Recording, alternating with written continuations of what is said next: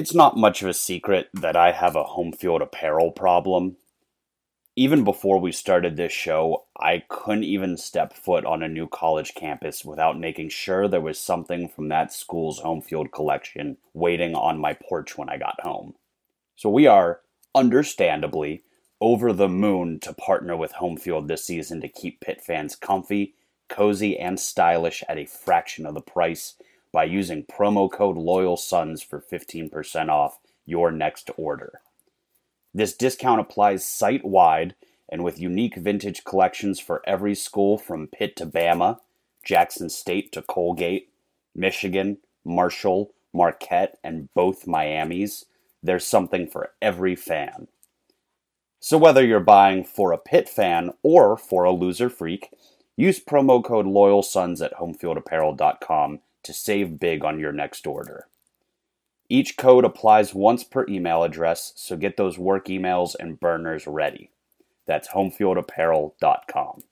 Hello and welcome back to the Loyal Sons Show. That's at the Loyal Sons on all the social medias. Follow us there, follow us here for Pitt sports content you won't want to miss. If you love having a future at quarterback and hate the NCAA slide rules, this is the place for you. The Loyal Sons Show, safe, sunshiny place for your Pitt Athletics fix, brought to you by Section 5. All right, let's not beat around the bush here. We're recording this Sunday morning. Uh, Pitt lost a heartbreaking, embarrassing, inexplicable game to the Wake Forest Demon Deacons yesterday to move to two and five on the season controversial game.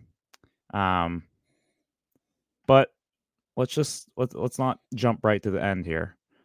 How we feeling post game? What are your thoughts? What are our emotions?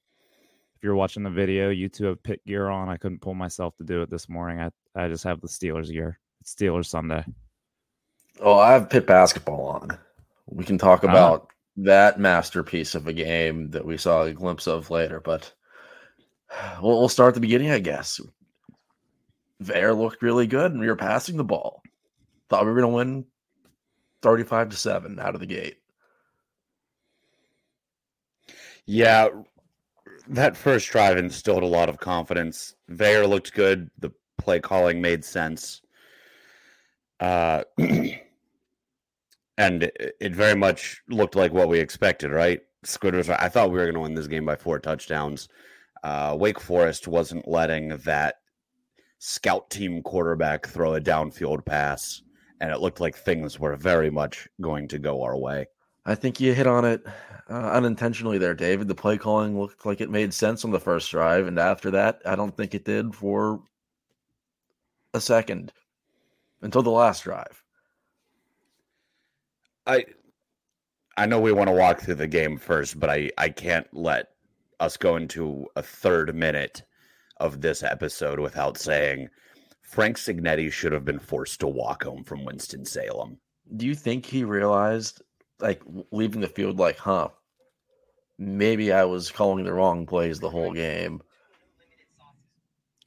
Maybe I... every third and three, I shouldn't have ran it into a loaded box. So the third down play calling was pretty head scratching. Can I offer some counterpoints here? Uh, Pitt went over 400 total yards of offense, had a 300 yard passer, 100 yard rusher, and 100 yard receiver, and did not turn the ball over once. I think that supports our point. And we scored 17 points somehow. We got we got 17 points out of all of that. This team clearly has the tools and the guys to have a cohesive offense. And maybe, you know, what you're saying is a plus for Frank Cignetti schematically, but his in-game decision making and personnel decisions are abysmal. To get 17 points out of all of those things is unthinkable. Bub Means looked like the best receiver in the conference last night. I don't know how they didn't think like, yeah, let's just do what we did week one and just throw it up the bub. This time we have a quarterback that make the throws. Well, they did. They did. They should have done not more. To, not not to take away from his stat line, but he did he have 20 targets? I don't know what the final number was, but it was a lot. Um, Yeah, Bub looked good, and I and I hear what you guys are saying. I think there was we watched how many third downs that were like third and three. It's like okay, let's run this, let's run C'Bo into a pile of bodies. Um, there was a third and one in the third quarter. I believe it was our second offensive possession in the second half. Um, third and one, there very well could have sneaked it. I don't think there was a single guy lined up over the center. Uh, instead, we run a motion to the right side and run C'Bo to that side. Everyone in the world could have told you what they were going to run. And shocker, they didn't get it. Um, so I, I, agree there. I also think uh, 13 penalties, 100 penalty yards doesn't help either. A ton of pre-snap stuff. Um, I don't know what's going on up front. I don't know if that's a if that's just young guys on the O line, new new guys trying to get acclimated. Um, what what Borbely's crew is doing up there, so that put them behind the chains a lot. Um, so yeah, I mean, listen, I'm not going to give Cignetti any passes at any point. I've seen enough of his offenses to know that I would like to move on after the season to a different offensive coordinator. Um, but in in the scheme of things, uh, that I think this was far from one of his worst performances. I think I think they were moving the ball. I also think uh, I don't know if it's a Narduzzi effect or if it's Cignetti, but I think they were playing very passive and basically were okay trying to win this game 10 to 7 in classic Narduzzi fashion. Yeah, last night I think I might have said this was my least favorite Cignetti game. Maybe now that I'm out of the moment, had a, a few hours to sober up, I can realize that was a little bit extreme. We're not like that bad, but there were so many times the defense would make a stop. We'd get the ball, we'd have a third and short, like one more first down, or at least in field goal range, and they would just do something stupid. It was infuriating how that game was as close as it was for the first half. I think in the second half, we thought, like, okay, let's just get some momentum and put them away. It never happened. It was the same thing over and over. I I unfortunately have to give some credit to Dave Clawson. And I know we are number one. Dave Clawson is an overrated coach, guys. But I, I thought he called a pretty smart game plan given what he had on the field. Um, I thought it was very very smart of him to have his secondary play back the way they did. How many oppor- how many four to six yard outs did they just like willfully give up to Pitt. And the idea being, yeah, we'll give we'll give Veilleux the sh- Veilleux's got an arm. Don't let him go deep. Keep everything underneath us, and then give Pitt more opportunities to screw up third and short. Pack the box, play the corners back a little bit, let Pitt try to death by a thousand paper cut us, and then let a terrible offensive coordinator blow decisions on third and fourth and short. I I do have to give Clawson credit for that, but everything from there is just Pitt shooting itself in the foot. It's hard. It's hard to you know dink and dunk your way up the field when every third play call is a bad one, and you know every other series of four downs you get a pre-snap penalty, and now it's first and fifteen. My big takeaway was Cignetti fell in love with trying to do just enough to get a first down. It seemed like we'd be like, all right, third and three, we have to get four yards right here.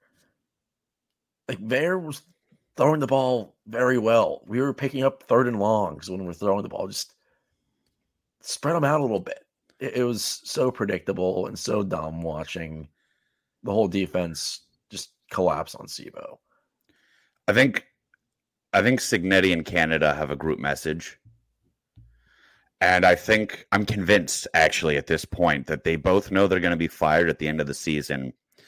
And they are enacting revenge on the city that reviles them and chants for their firing and boos them every single game uh, by subjecting us to torture by this brand of football. Because it's the same. We're, we're about to head up the Reds or whatever for the Steelers game and we're going to watch the same exact thing.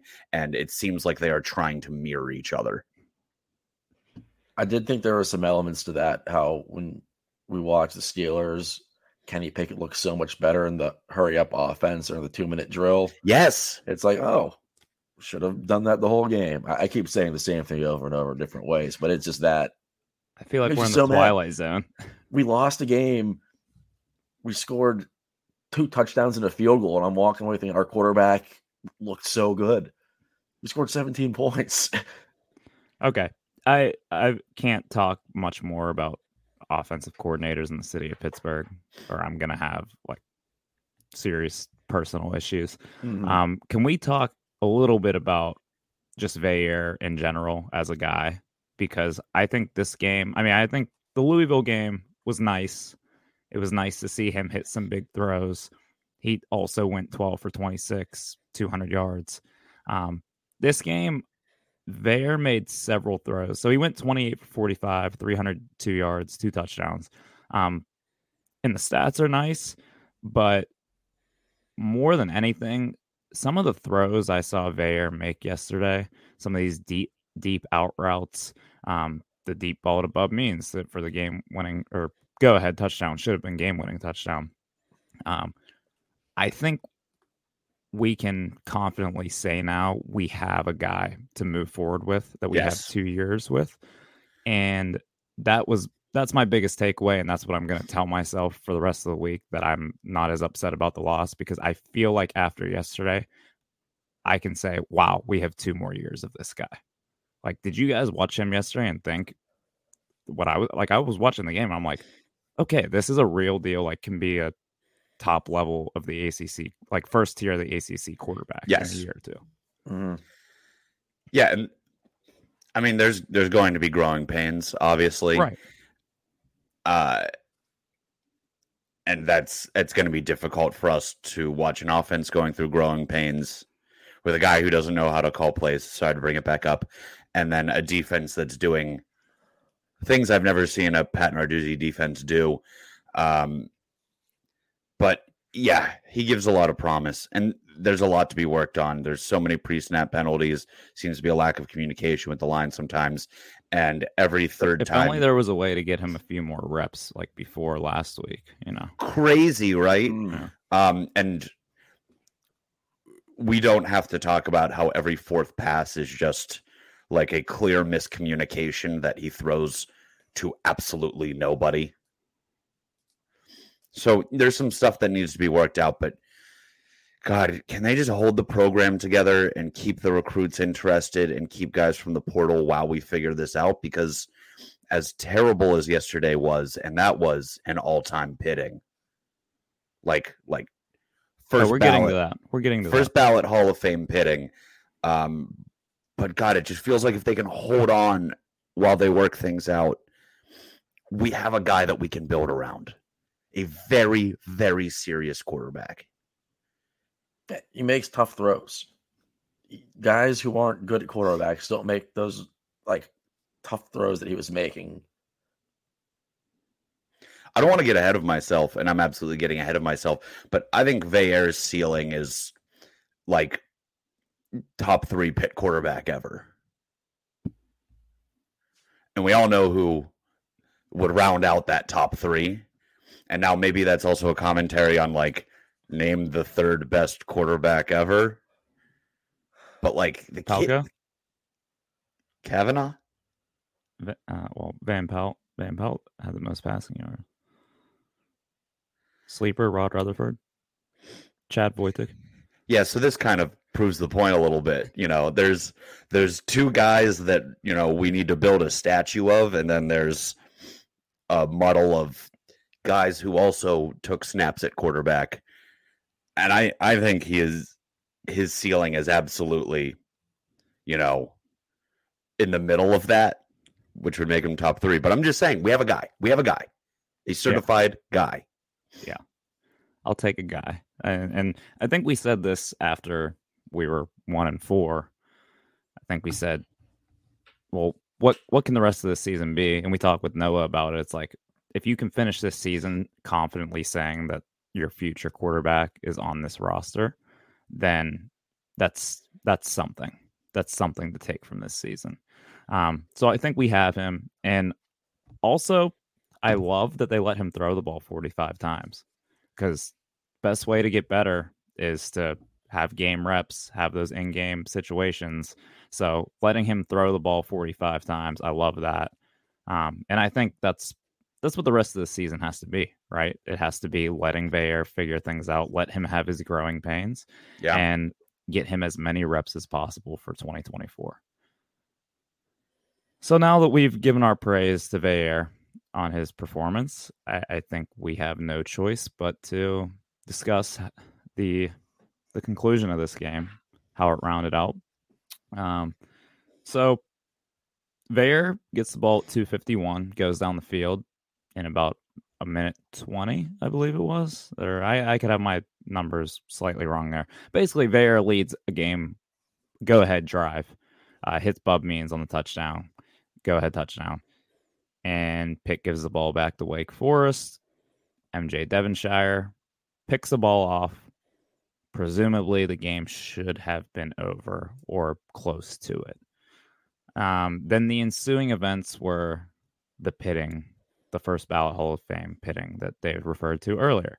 Um, MJ Devonshire picks off the ball, and then everything kind of unravels.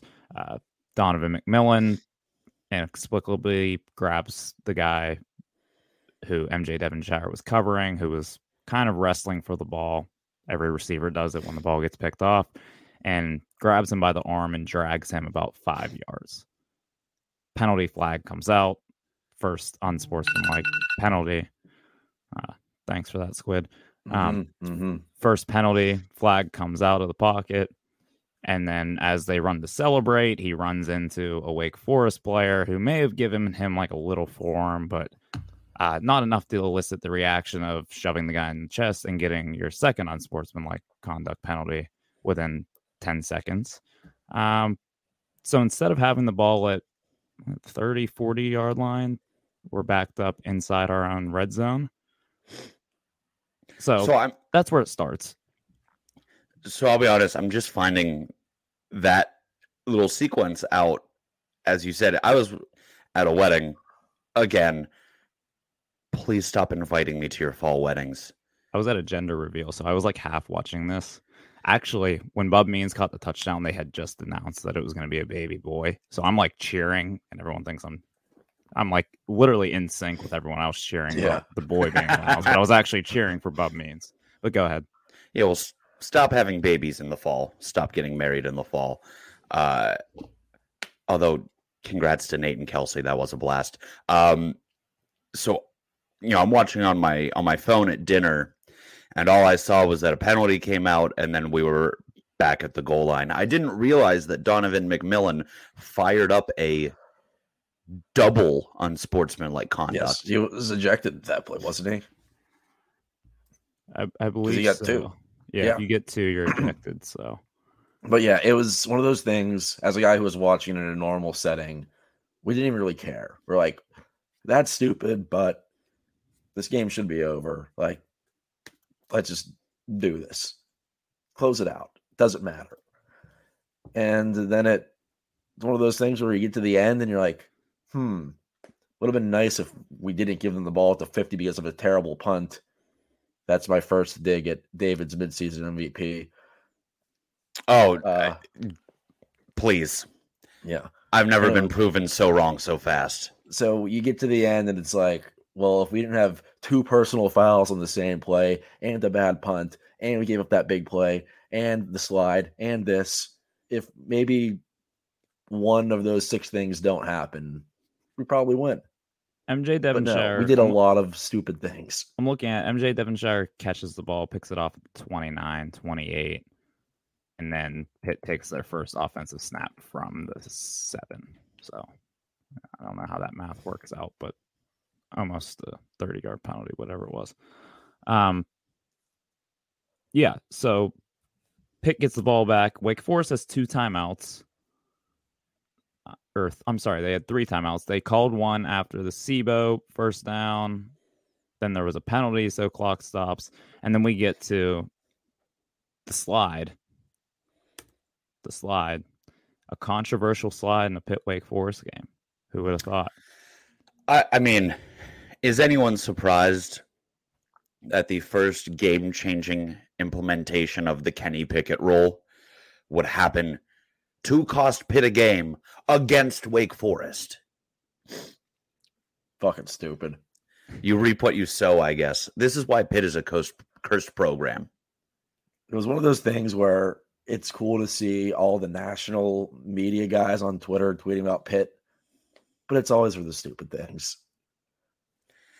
It's what's shitty is like by the letter of the law. That's the right call, right? Like It's if you if you almost- read Yes. if by the letter the play is is dead the second the quarterback initiates the slide and they're like looking at your hips like the second your hips start to drop it counts and yeah if you look at the freeze frames there initiates it about half a yard short but i'm a big spirit of the law guy That I'm is that is not what it was intended for and you are not going to find another situation where a quarterback slides and they take them back the second you can tell they start to think about sliding. You, you they they put the ball where the ass hits every time, except for when we needed them to. No, it was definitely a case of the referee saw where the first down marker was, and he took that into account. If this happens and it's second and 20 and Vare runs for 10 and does the same exact run, they mark him 11 yards downfield. Oh, that I'm convinced that that was a big factor in the play. that ref was really pumped. Like, dude made it about himself. He he he got his moment. That was his moment. I was gonna say this is a perfect example of the official just doing too much. Like, Mhm. if you watch the play, everyone on the field, from the Pitt players to the Wake Forest players, knows we like Wake Forest's defense is like, oh, we just got beat. Like, they went and got the first down. But the ref, the official, sees it and's like, wait, wait, wait, no, no, no, no, no. Here's I my kn- chance. This, this is the role, and I'm going to mark him a yard short. And like you said, the spirit of the role, David, like is, I mean, Bart is blocking this cornerback or linebacker eight yards into the sideline. Like, there's no threat of Vair getting hit, and it's like very clear that Vair was going down to stay in bounds to stop the clock. And like you said, by the letter of the law, that's the rule. It just it pains me to watch like just some stupid technicality like that. And- exactly. If it's so stupid because if the opposite happens and the ref, excuse me, my voice is all fucked up. yeah, we're all, Battling we're all adversity here. struggling. We're all struggling right now. Okay, I'll try that again. We all sound like Um, Louis Armstrong.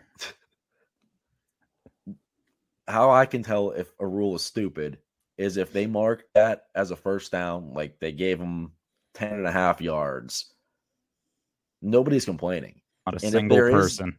if there's like a Wake Forest fan who's like, well, technically, Technically. if you look at this screenshot here, everyone would be like, shut up, dude. They're they're getting laughed off of yeah, they're they're like getting laughed off of whatever medium they're spreading that bullshit. There are like six people on Wake Forest's version of Panther Lair, like throwing a fit about it. And, And everybody like, else saying, Shut up, dude. Like we had our third string quarterback in. It was they fought, whatever. Um my my other argument is does the rule not take into consideration that it I think you could make an argument that that slide was almost a dive because it was. A slide is you are just getting down at a specific point mm. to avoid being hit. That he was aiming his slide for that little one yard pocket between the sideline and past the first down line does that make sense like Yeah, he wasn't no, I, he wasn't hitting the deck. He was he was almost diving feet first for that spot.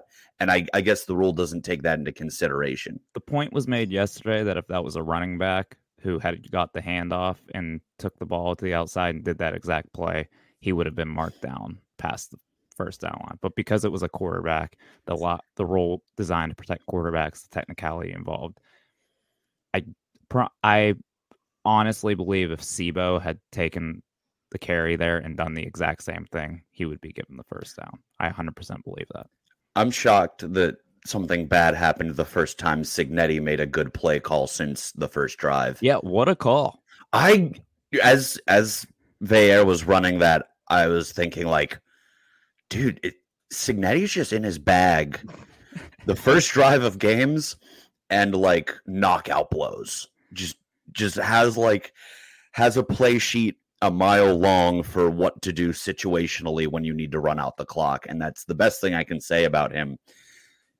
Do you guys put any blame on Veilleux? It's kind of annoying. I know after the game, Narduzzi Yes. was like, "Yep, if you dive, we win." Rookie mistake. Which also, true. I mean, Heads up. Narduzzi threw him under the bus. yes, Narduzzi did throw him under the bus. If you dive, we win. Also, if he just runs out of bounds, we still probably win. Uh, there would have been 50, what, what was, let's look at the time here 50 seconds, 50 49. seconds, two timeout. 49, two timeouts. You kneel twice. They get the ball Maybe. nine seconds left. I saw someone tweet it. Yeah, someone did the math already. Um, but he he made a heads up play by sliding in bounds. But it's like it's like the galaxy brain meme. There's like normal brain running out of bounds. Then like the brain with like light emitting out of it is sliding inbounds. And then uh the one where the guy is achieving nirvana that is sliding headfirst inbounds like he he made a smart play i guess there was just a real galaxy brain play he could have made instead Yeah. Uh, Narduzzi pissing me off moment of the week in his post game presser was throwing Veilleux under the bus. When Narduzzi is always the first one to say, like, yeah, our guy made the right play, but he got wrong. Like, but no, he decides to throw his new quarterback under the bus and then defending the Donovan McMillan pulling a guy off the pile play. So where where Narduzzi's allegiances are, I'll I'll never really know. I'll never understand. Um, and I get it. Like, yes, he Veilleux could have dove forward. He could have ran out of bounds. Would have been a better outcome. Um, but sliding is safer yeah, it's. i'm i'm getting to a point i haven't figured out how i'm blaming this game on narduzzi past the standard like after the two after the 2021 season how could you say that frank cignetti is going to help build off of that success? Hiring frank cignetti is the obvious like how this is somehow narduzzi's fault but i'm getting to the point where i'm i'm looking for reasons to blame narduzzi because i am i am pissed and i don't know where to direct it beyond cignetti. We are losing games we should win and it is somebody's fault and i think long term mean, thirteen penalties. Uh, you can always start there Undisciplined, or we want to start there. We want to blame. I mean, it's his. It's his football team. His football team committed thirteen penalties yesterday.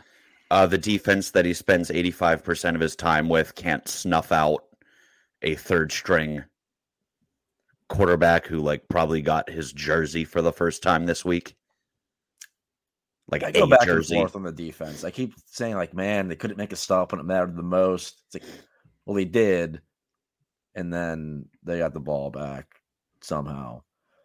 So eighty percent of the game, it was like great job defense. Maybe our offense can finally put something together here and get a lead. Did not happen. Could not happen. Had some interceptions. i mean many it, sacks we would have liked? Yeah it would have been plays. you guys want to guess um who had sacks yesterday AJ Woods. AJ Woods had two sacks. Not a linebacker or a defensive lineman touched the quarterback yesterday.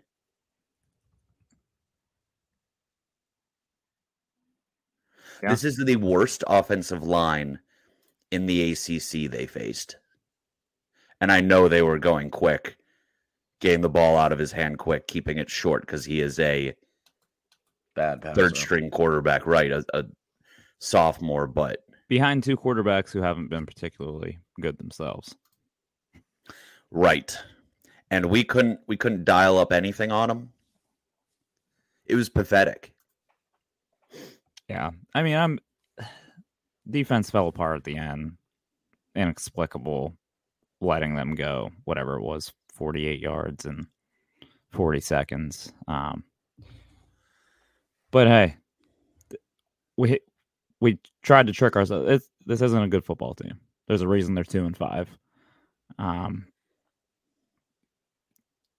there have been decisions throughout the year, and I think like all we can really take from this game is Veer played well. We have some future there, but there's still a lot of shit that needs fixed. Yeah, this isn't this is a bad football team, but it's not a fundamentally bad football team. A team There's that talent. a team that could very well be five and two, but is two and five, is not bad because they're fundamentally bad. They're bad because they do the shit that takes you from five and two to two and five. Penalties, late game collapses, uh, poor decision making, poor personnel decisions. Yeah. And that's what makes it frustrating. If they were two and five, getting the shit kicked out of them, like justifiably, eh, game in and game out, that is one thing. We can we can sit back and you know we don't have to make a big deal about games as much on Saturdays.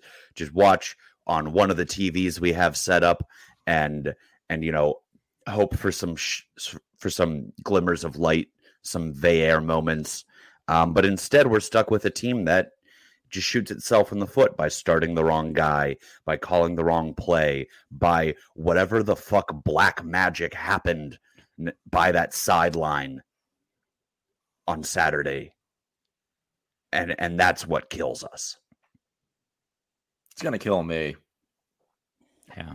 Yeah, it hurts. I mean, it hurts being two and five. It also it hurts it stings a little more being two and five staring down two best teams on your schedule.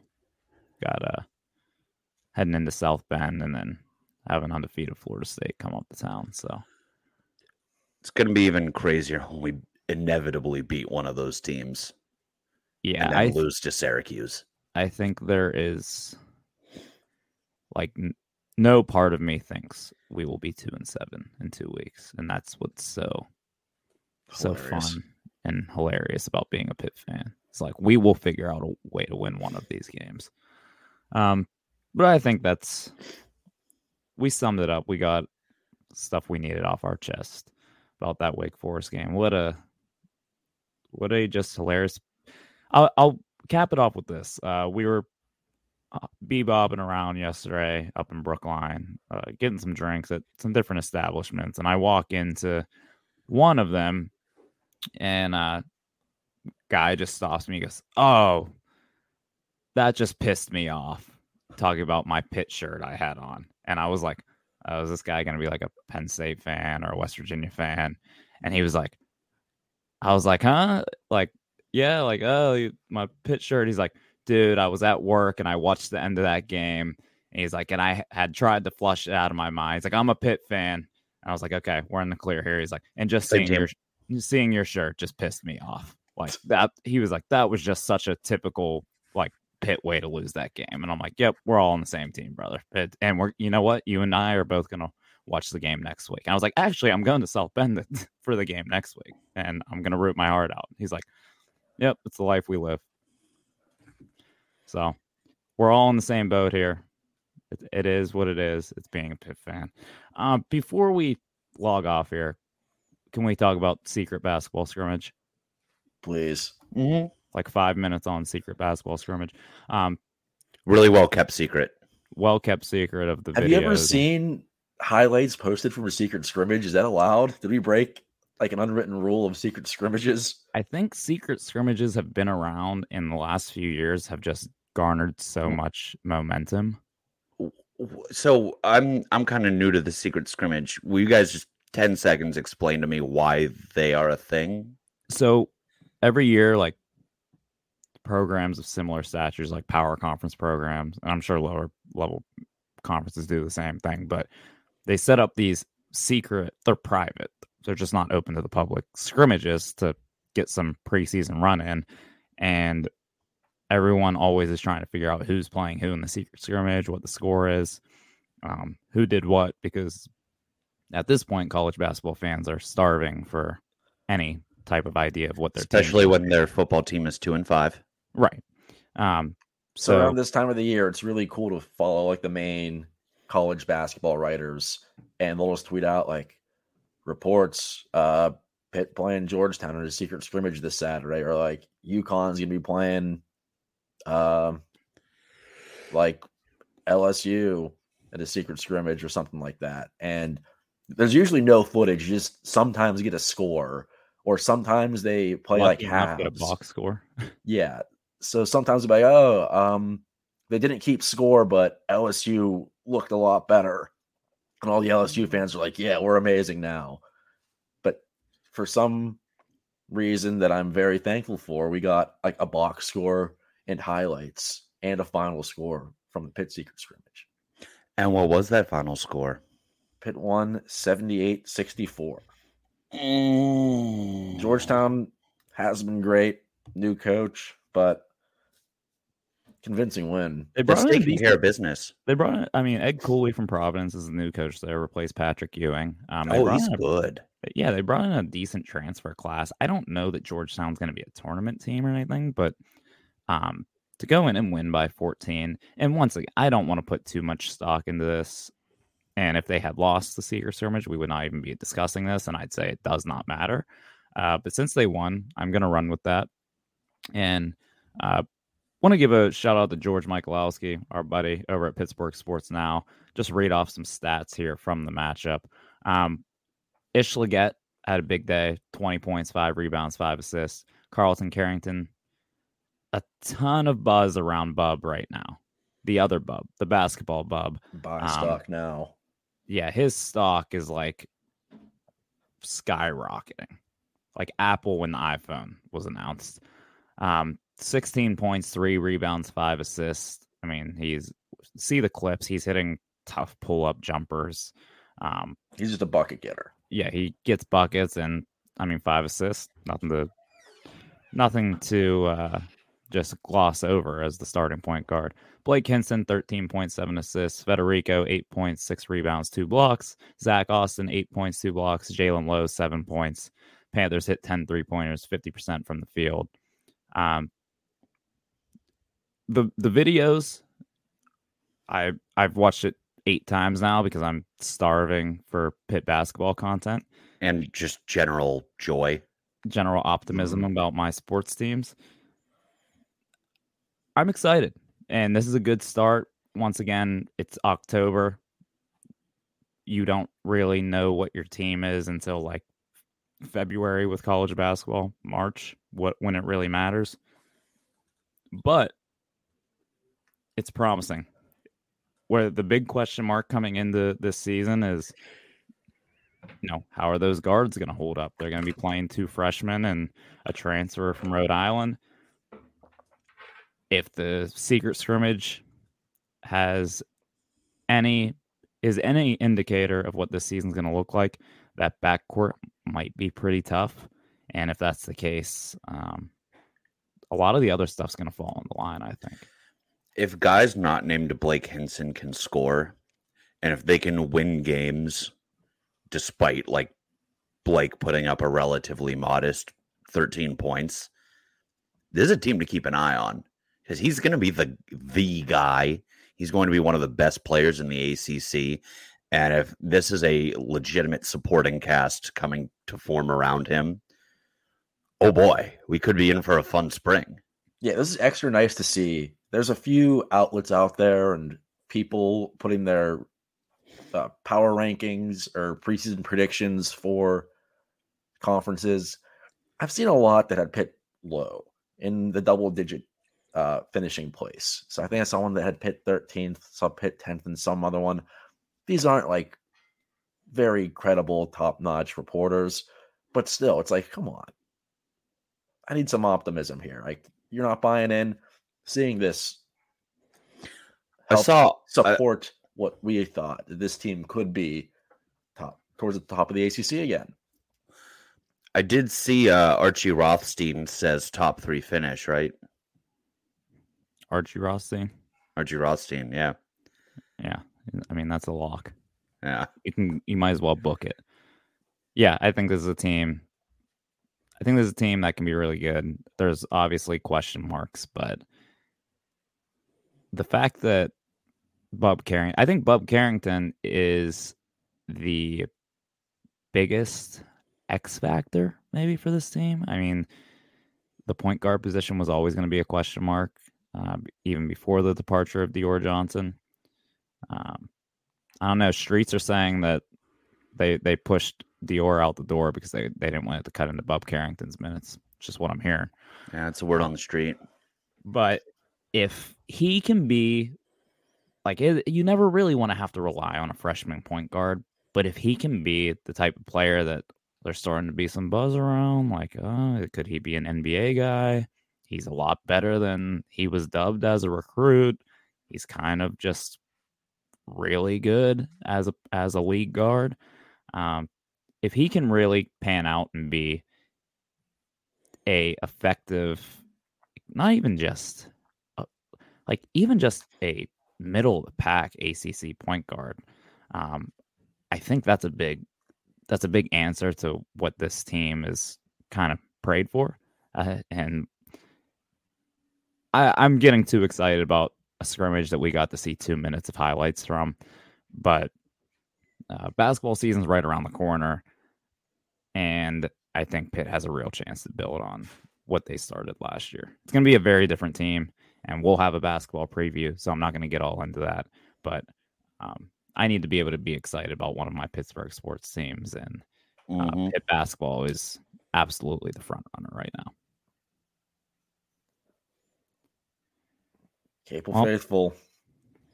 Capel faithful. Maybe make come make a comeback. I don't know. Maybe.